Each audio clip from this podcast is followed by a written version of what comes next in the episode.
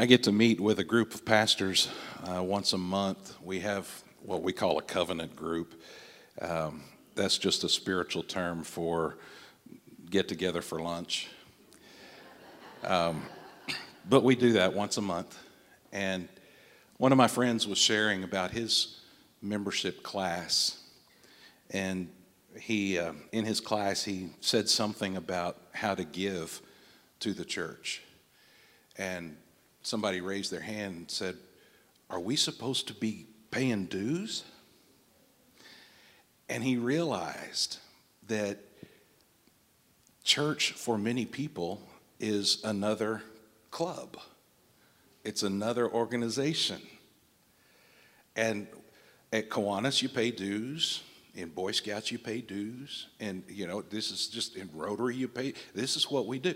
And so that conversation has kind of hung in my mind the last few days. That church is not just another club, is it? Church really is the body of Christ, it is the people, it is family. I want us to think about that this morning as we continue to talk together about living a life that outlives me. One of these days, this life is going to come to an end. Wouldn't it be cool to know that when this life ends, I have had an influence and I've started something that is going to last longer than myself? Something that would outlive me. Well, the disciples in the book of Acts were um, those folks that got the church started you could say without question that they lived lives that outlived themselves. You and I are here today because their lives outlived them, their influence continued. And so we are looking at the book of Acts and we're learning from those early disciples how they got things started so that we can, like them, outlive our regular lives.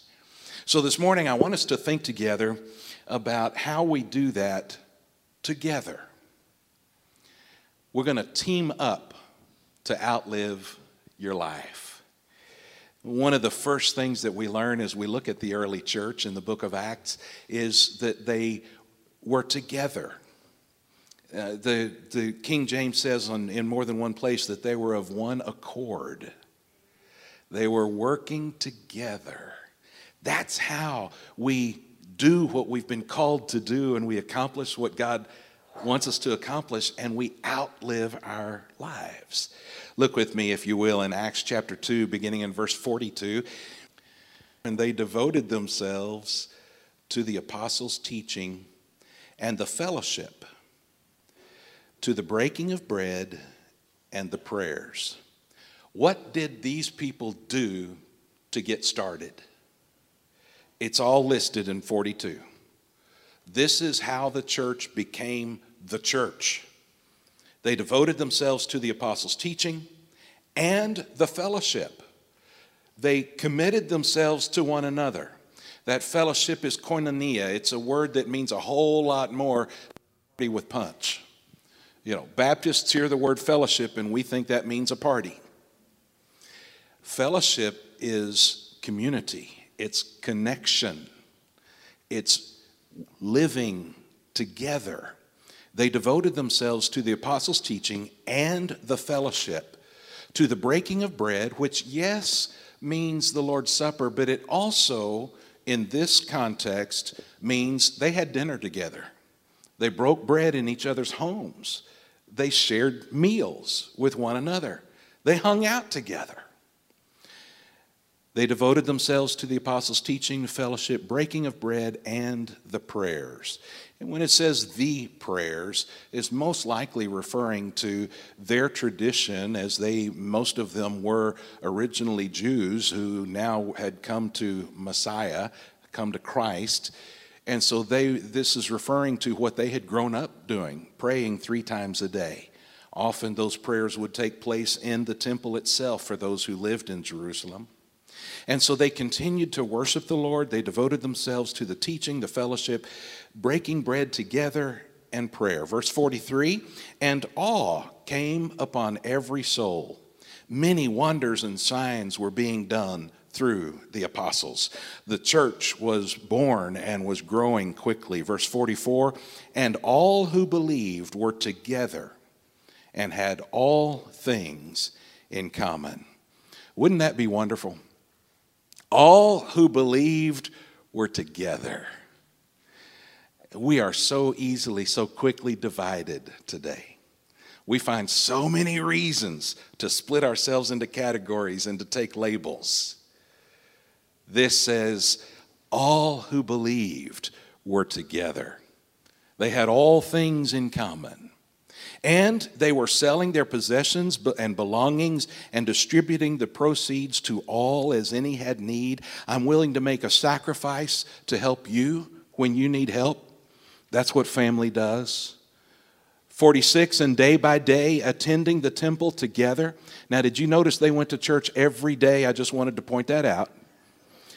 Day by day attending the temple together and breaking bread in their homes they received their food with glad and generous hearts, praising God and having favor with all the people.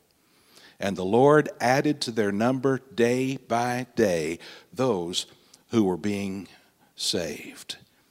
Now, did you notice in that whole, that whole um, paragraph, there was never a singular pronoun.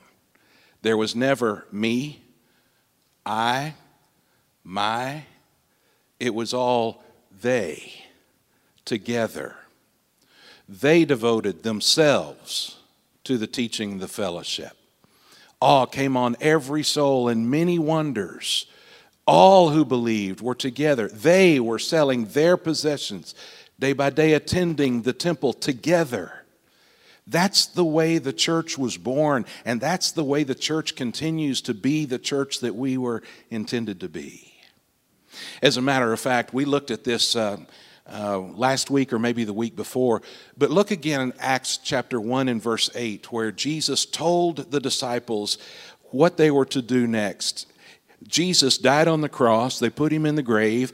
After the grave, he came back to life. He walked for 40 days on this earth, and then he ascended to be with God the Father. But before he ascended, he gave the disciples their marching orders. And we miss this in English. But if you could see it in Greek, it would be a very important thing to notice. When it says, You will receive power, that you is not singular. In English, we can't tell a difference between singular and plural you. In Greek, it's very clear. This is y'all. This is not you as an individual. But y'all will receive power when the Holy Spirit has come upon y'all. And y'all will be my witnesses in Jerusalem and in all Judea and Samaria and the end of the earth. He was speaking to the corporate body from the beginning. I mean, before the church was even born, God was calling us together to accomplish His purposes as one. Remember that none of us can do what all of us can do. Not one of us can do what all of us can do. His intent for his disciples from the beginning was that they would work together. Those of you who are new to our church, I want to let you know we have five plumb lines that we call them. The plumb lines are guidelines you know, when you, uh, when you build a, a, a house, um, I, I, know it's not done that way anymore, but there was a time when they would hold the plumb line, the plumb bob would be a weight at the bottom. It would make sure that string was straight, and when that string was straight, then they could, they could build, they could use that as their guideline to build a, a square house, to build it straight. And so we have five plumb lines, guidelines that help us as a church to make sure that we are the church that God intends us to be as we move forward. And one of those five plumb lines, one of them says, We do church best when we do church in small groups. And why is that? Because from the beginning, it has always intended to be a plural experience. We're supposed to do church together. Now, if the only experience I have at church is sitting in a pew, then I'm listening to one dude and I'm looking at the back of somebody's head and we're not connecting. Definitely, church worship time is valuable, meaningful, and important and necessary. But that's because God deserves it. We're here for Him. All right? In order for us to grow, in order for us to really be church, that happens best in groups of 10 or 12 people who meet on a regular basis. We get together, we know each other. You can't connect with the 200 people in this room and the other 100 or so on, on live stream. Last week we had 60 different devices live streaming. And we don't know how many people behind each device. But there's no way that folks who are live streaming and folks in this room, there's no way we can all connect with one another. But yes, I can connect with 12 other people in a real way where I get to know them and they get to know me and we take care of each other. And that is our goal. So we have, we have put together in our church small groups. Really, there are three kinds of small groups. One is the Sunday morning Bible study. That starts at 9 o'clock every Sunday morning. And you connect with other folks in your kind of walk of life. And it, it is intended for, uh, there's a curriculum driven thing. It's intended for discipleship and learning. But we get to connect with one another. Then we have what we call short term Bible studies. Every quarter or so, our ladies will have a ladies' Bible study. Every once in a while, our men will put together a men's Bible study, uh, different ones at different times. We have a Wednesday night Bible study uh, just for adults. And so these are short term Bible studies. You can plug in for a while, study something with other folks, and then move on to something else. But then the third kind of small group we have is what we call life groups. And life groups are a long term commitment to one another. We'll start a life group with the, at least four folks, and then when it gets to 12, we try to say that's you know that's the size of the group we want 12 is the perfect number for a life group and those folks then they get together every other week uh, they'll talk they'll share they learn about each other they live life together and we believe that's where church really happens. You know, a, a snowflake is one of the most amazing parts of creation, isn't it? It's just, snowflakes are beautiful, they're unique. Um, it's, it's incredible how God could form something out of, out of just water and make it so beautiful.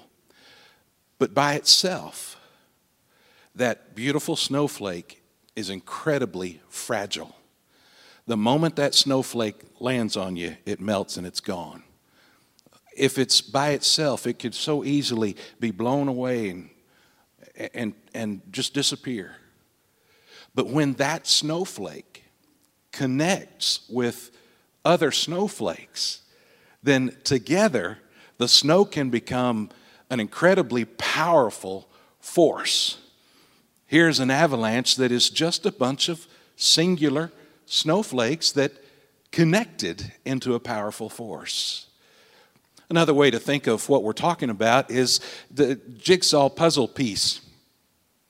When you look at the puzzle piece, it's obvious that it was created to be connected. So were you, by the way. God created you to be connected. When God created all the stuff at the beginning of the world, He said, Everything is good, everything is good, everything is good. And then all of a sudden, He looked at Adam and He said, It's not good that man should be alone. And so He created Eve. And from that point on, we, we understand that we have been created to connect to one another. When you look at that puzzle piece, it's obvious that there are places missing, and it's obvious that it's reaching out to something else.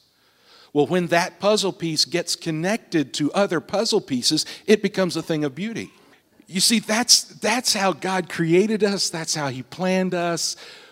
something is missing in our lives until we really get connected. We are more than followers, we are parts of his body. Now, understand that. If you were just a follower, you could do that on your own. But if you have been saved by Jesus Christ, if Jesus Christ has come into your life, then you are not just a follower, you're a part of his body. And you've got to be connected then. You can, you can read in the book of Ephesians and the book of Colossians about how we are the body of Christ. But perhaps it's, it's even most clear in the book of 1 Corinthians.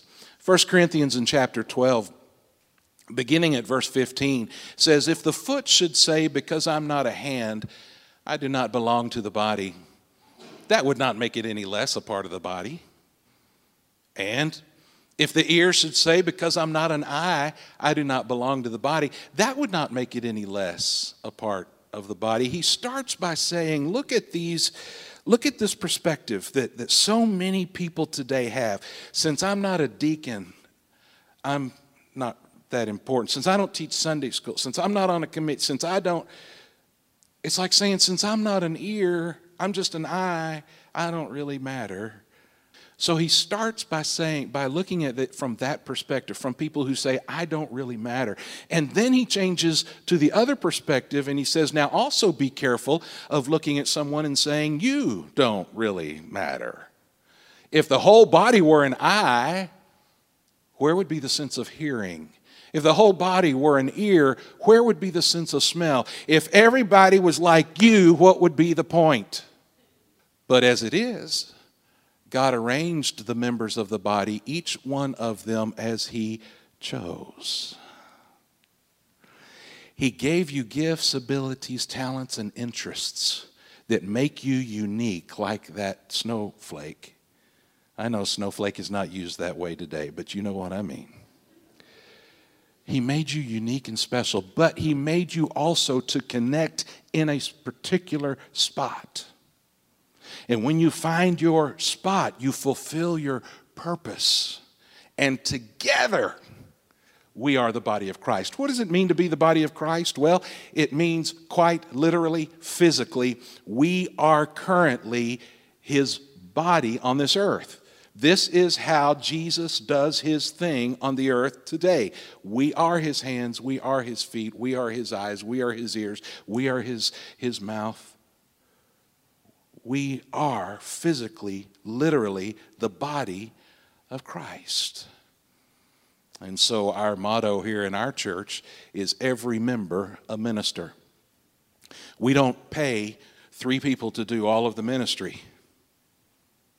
Instead, we are all ministers. The three people who get paid for it get paid to help organize and train and equip but we're all the ministers. Every one of us who believe in Christ have a position in his kingdom and we have a purpose in his body. A number of years ago in Canada, a little two year old girl wandered away from her neighborhood. It was a cold and winter day. Her parents alerted the neighbors and said, Our, our daughter wandered off they all got together and they saw tracks in the snow, but there were a lot of other tracks as well. So for several hours, the searchers went in all different directions, everywhere, every different direction around the neighborhood, and they wandered around calling her name, and nobody found her. And just before sunset, one of the men said, Instead of all working separately, let's join hands We'll form a long line and we'll walk through this field together. That way we can't miss a square foot. And that's what they did. They joined hands and together walked as one long line, calling that little girl's name. Tragically, they found her frozen body curled up. And one of the men said with great anguish, If only we had joined hands sooner. Beloved, I don't want us to ever wake up and say, if only we had joined hands sooner. we are inundated with reasons to be divided.